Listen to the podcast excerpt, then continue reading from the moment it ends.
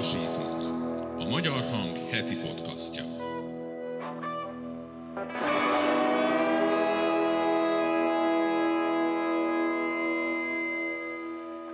Szép jó napot, szeretettel köszöntöm a hallgatókat, ez itt a Magyar Hang lapajánló műsora.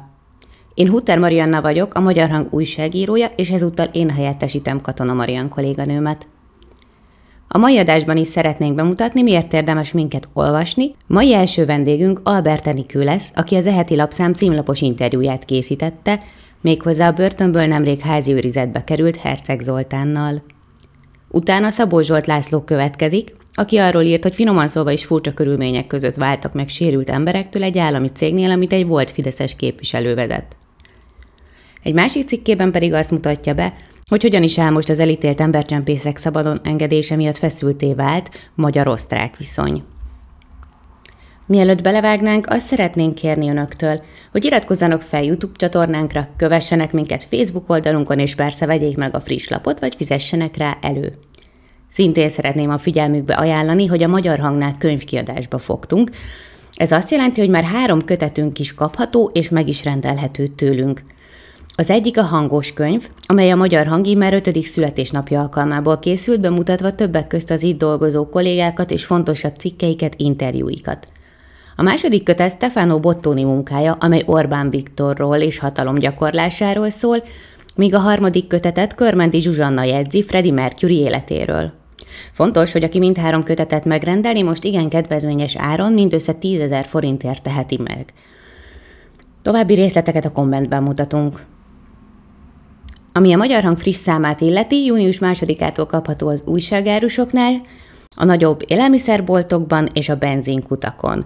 Ahogy már említettem, a címlapján Herceg Zoltánnal találják a lapot, benne pedig időgép nevű történelmi mellékletünkkel. Így például az időgép mellékletben olvashatnak interjút Romsics Ignác történésszel annak aprópóján, hogy nemrég látott napvilágot visszaemlékezéseinek második kötete. A történész az interjúban többek közt azt is mondja, senki sem tud visszavezetni bennünket keletre. Emellett szó esik ebben történelmi emlékezetpolitikai viharokról, Gyurcsány Ferencről és a határon túli magyarok és az anyaország politikai viszonyáról is. Több más interjú is van ezúttal is a labban, például Lakner Dávid Markó Béla költővel, Románia egykori miniszterelnök helyettesével beszélgetett. Irodalom, politika, hivatás, háború, ezekről mind szó esik, ahogy arról is, hogy miért nem tudjuk még 2023-ban sem megfelelően kezelni a nemzeti sérelmeket. Interjúzott Facsinai Kinga is, méghozzá Csernus Dóra klíma- és környezetpolitikai szakértővel. Ebben szó van az orosz függőség lazításáról, a hazai energiapolitika felelősségéről és az elmúlt évek kihagyott zicsereiről – Kinga cikket is írt, mégpedig arról, hogy gyakorlatilag vadászni kell az eperszedőkre, miután nyugaton kétszer annyit fizetnek értük. De vajon idén milyen szamóca szezon várható? Kiderül ez is. Makrai Szonya pedig arról írt, hogy a mostani hatalom évtizedes álma a budai vár kormányzati negyeddé alakítása.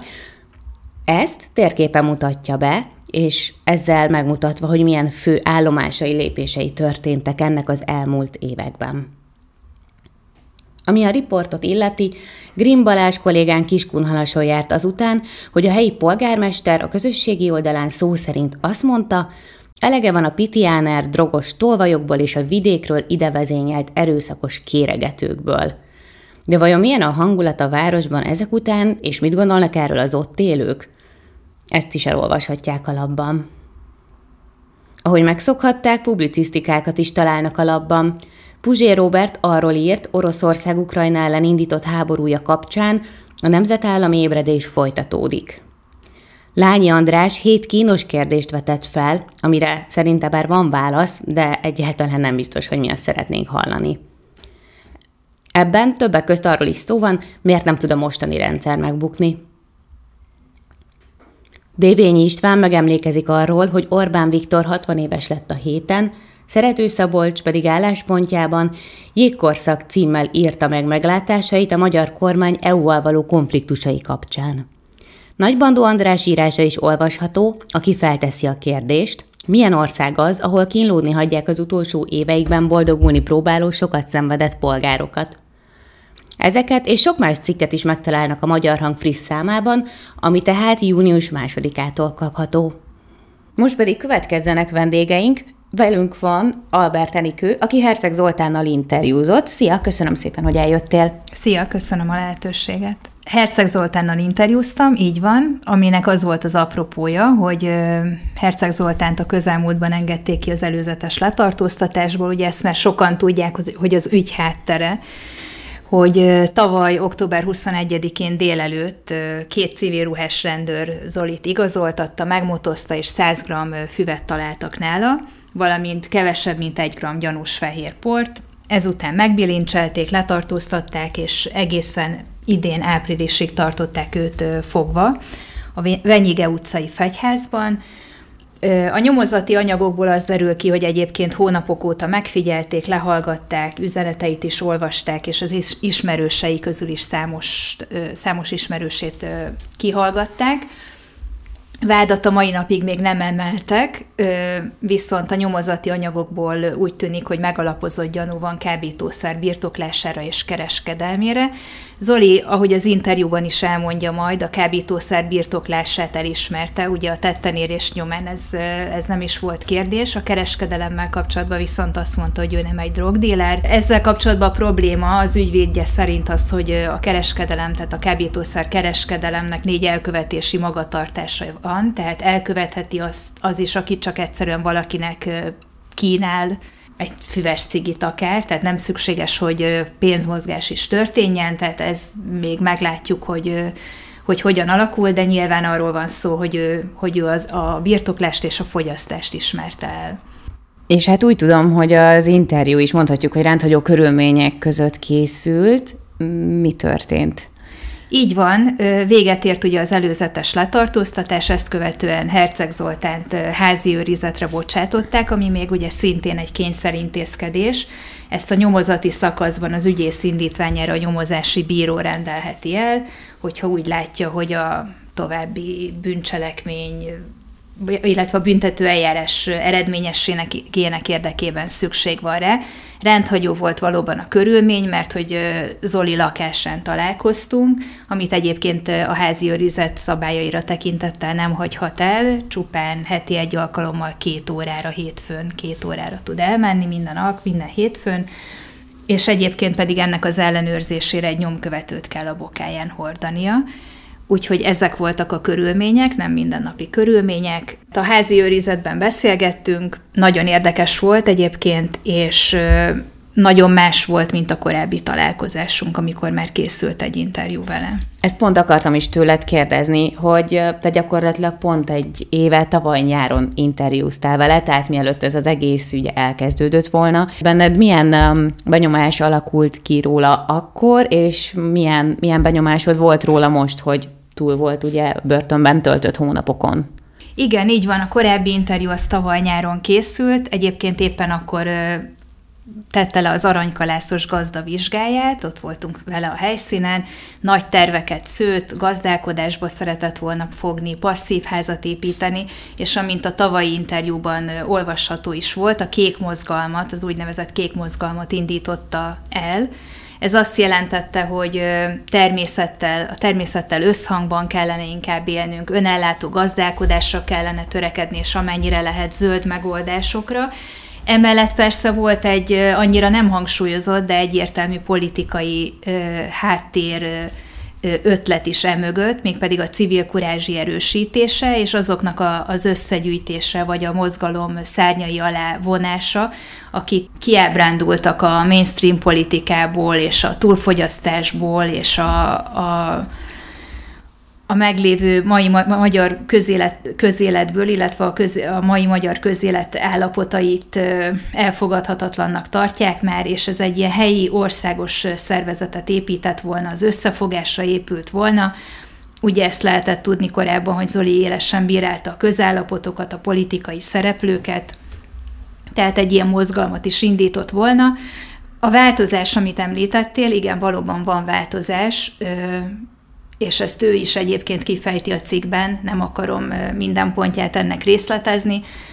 Talán legyen elég annyi, hogy azt mondta, hogy a közéleti aktivitásával ezen túl leszámolt, tehát ennek vége, ahogy ő említette, ők győztek. Számodra mi volt a legmeglepőbb ebben az egész beszélgetésben?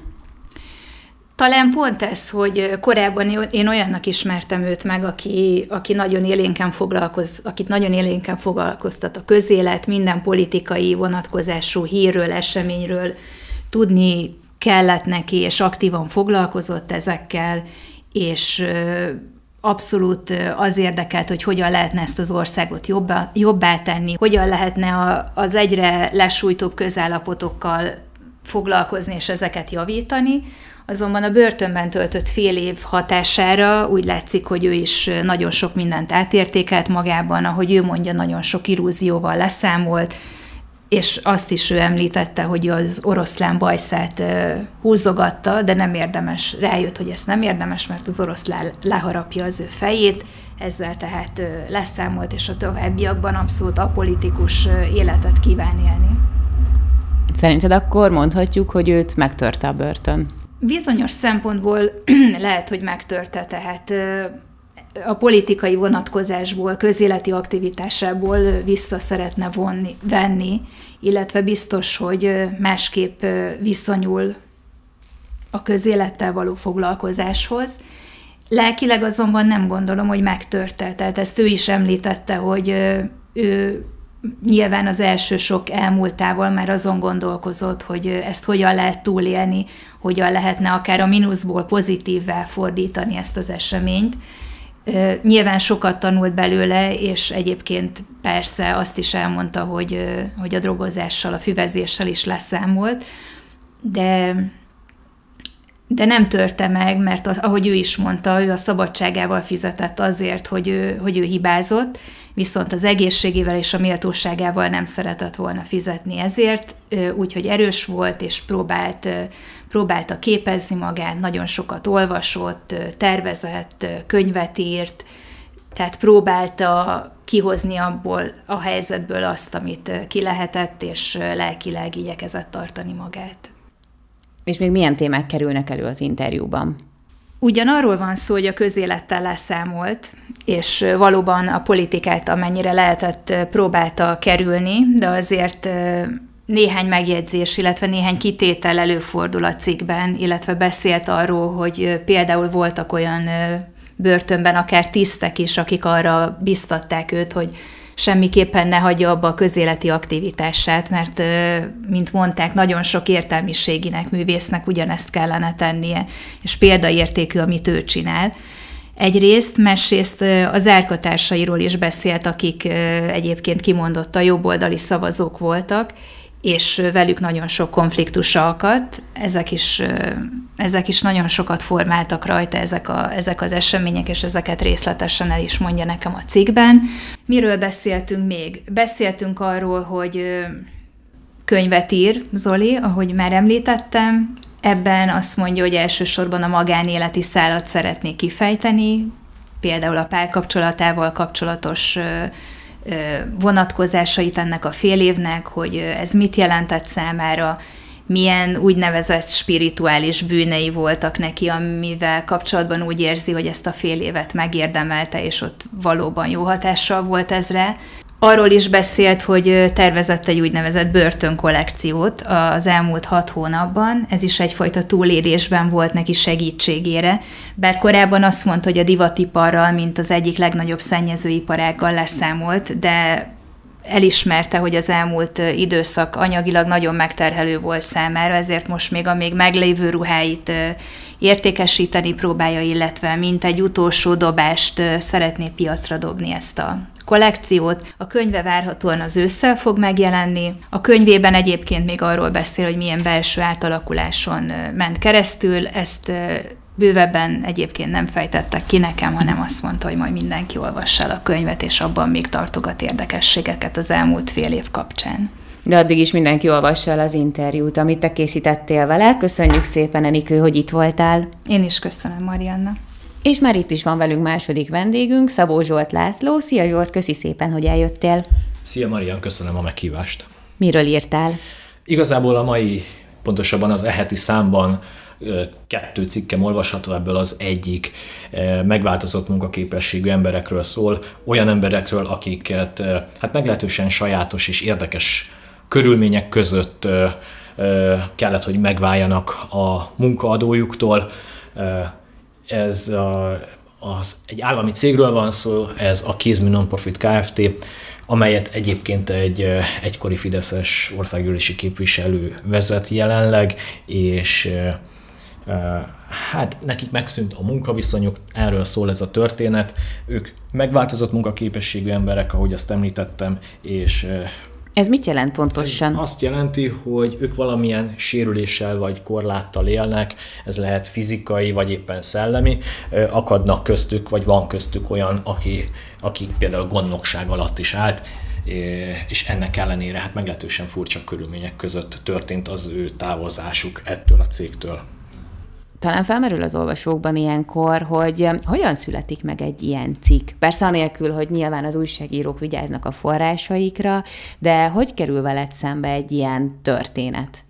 Ugye általában az, arról nem tudok beszélni, hogy másoknál ez hogyan szokott történni, de talán általánosságban azért az igaz, hogy bejönnek apró információk, és ezeknek kell utána járni. Itt olyan esetről van szó, amely ugye többeket érint, ilyenkor azért az az eljárás, legalábbis az én esetemben, hogy minél több emberrel próbálok beszélni, és akkor a különböző elmeséléseket, történeteket próbálom összefűzni, és keresztben is ellenőrizni a különböző állításokat. Ez szokott ilyenkor lenni. Ugyanakkor ezúttal, illetve gyakran más esetekben is, amelyek állami szerveket, intézményeket, cégeket érintenek, gyakran előfordul, sőt az utóbbi időben majd, hogy nem általánossá vált, hogy nincs lehetőség arra, hogy ellenőrizzük ezeket az állításokat. És ez azért nagy probléma, mert így így igazából nem lehet mellé rakni a, az állításoknak az ellenoldalnak az álláspontját, mint ez esetben a kézmű Kft-nél, ugyanis hiába kerestem meg őket több mint három héttel ezelőtt, május 10-én, hogyha jól emlékszem, máig napig nem érkezett válasz, holott bizonyíthatóan megkapták az én kérdéseimet, hiszen visszaírtak, hogy megérkeztek a kérdéseim. Mondtad, hogy milyen fontos az állítások ellenőrzése, viszont van ebben a történetben még egy nagyon szomorú um, elem, nevezetesen az, hogy amikor um, hát um, elérték, hogy megváljanak ezektől az emberektől, az érintettek elmondása szerint még 100 forintot is kértek tőlük. Erről tudnál mesélni? Az az állításuk, egybehangzó állításuk az érintetteknek, hogy amikor megtörtént annak az iratnak az aláírása, amelyben ők elvileg maguk kérték a szerződésük felbontását, akkor kértek tőlük 100 forintot. Hogy ezt mire fordították, igazából ezzel kapcsolatban is hallottam tőlük állítást. Sajnos azonban itt üt vissza az, hogy a kézmű ZRT nem válaszolt a kérdéseinkre, így aztán ez nagyban gátolja annak a körülménynek a tisztázását, hogy ezzel pontosan miért volt erre a 100 forintra szükség, kik kérték ezt, és mire fordították ezt a 100 forintot. Az bizonyos, hogy egy, egyébként, hogy egy olyan helyen, egy önkormányzati épületben és annak az egyik termében történt a papíroknak az intézése, amelyért egyébként, ha valaki azt ö, ott azt bármilyen célra használni akarja, azért térítést, tehát bérleti díjat kell fizetni. És még mit tudhatunk meg a cikkből? Igazából ennek az ügynek a körülményei derülnek ki a cikkből. Bízom benne, hogy, hogy az olvasók számára is tiszták lesznek ezek, hogyha elolvassák a cikket. És ez azért is fontos, mert um, ugye ez a cég összesen 9000 embert Igen, foglalkoztat hát ez, ez, talán. Ez egy, megváltozott munkaképességű emberek foglalkoztatásában Magyarországon ez a cégcsoport az egyik fontos bástya.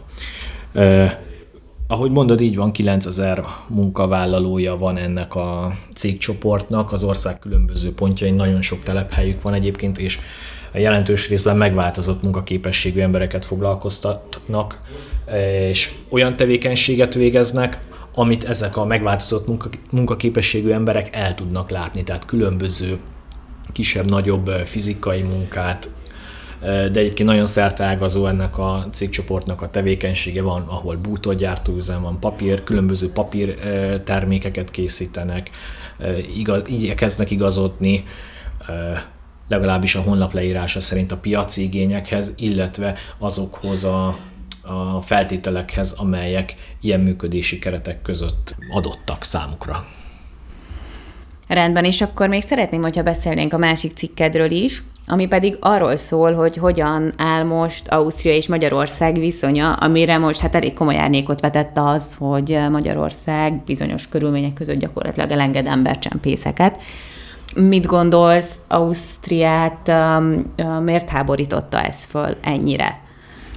Azt hiszem, hogy azért, mert egyértelműen megfogalmazódtak a korábbi ausztriai tájékoztatásokban, például abban, amit korábban az osztrák külügyminiszter ennek apropóján elmondott, de hát ez rajzolódott ki abból is, amit én választként kaptam a belügyminisztériumtól, illetve a külügytől, nevezetesen, hogy ez e, úgy értelmezik, hogy Magyarország ezzel a, ezzel a kormányrendelettel igazából szembe megy azzal, amit maga önmagáról, az embercsempészek elleni küzdelemről, meg egyáltalán a migrációról hirdet. Mi derül ki majd a cikkedből? Egyebek mellett az, hogy Ausztria terveze bármilyen e, intézkedést annak következtében, hogy Magyarország ezt a döntést, pontosabban a magyar kormány ezt a döntését meghozta az embercsempészeket illetően.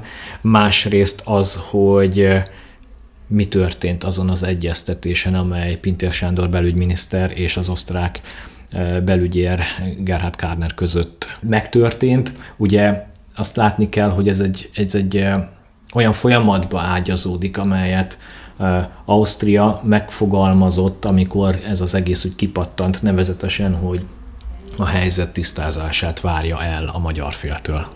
Mi volt számodra a legmeglepőbb a cikk készítése során? Igazából az volt nem, a, a meglepő, de ez egy ilyen jó, jó érzésű ö, meglepettség igazából, hogy mennyire más a sajtóhoz való hozzáállása az osztrák kormánynak. Még úgy is, hogy valószínűleg számokra én egy ismeretlen figura vagyok ö, ebből a kis kelet-európai országból tőlük keletre.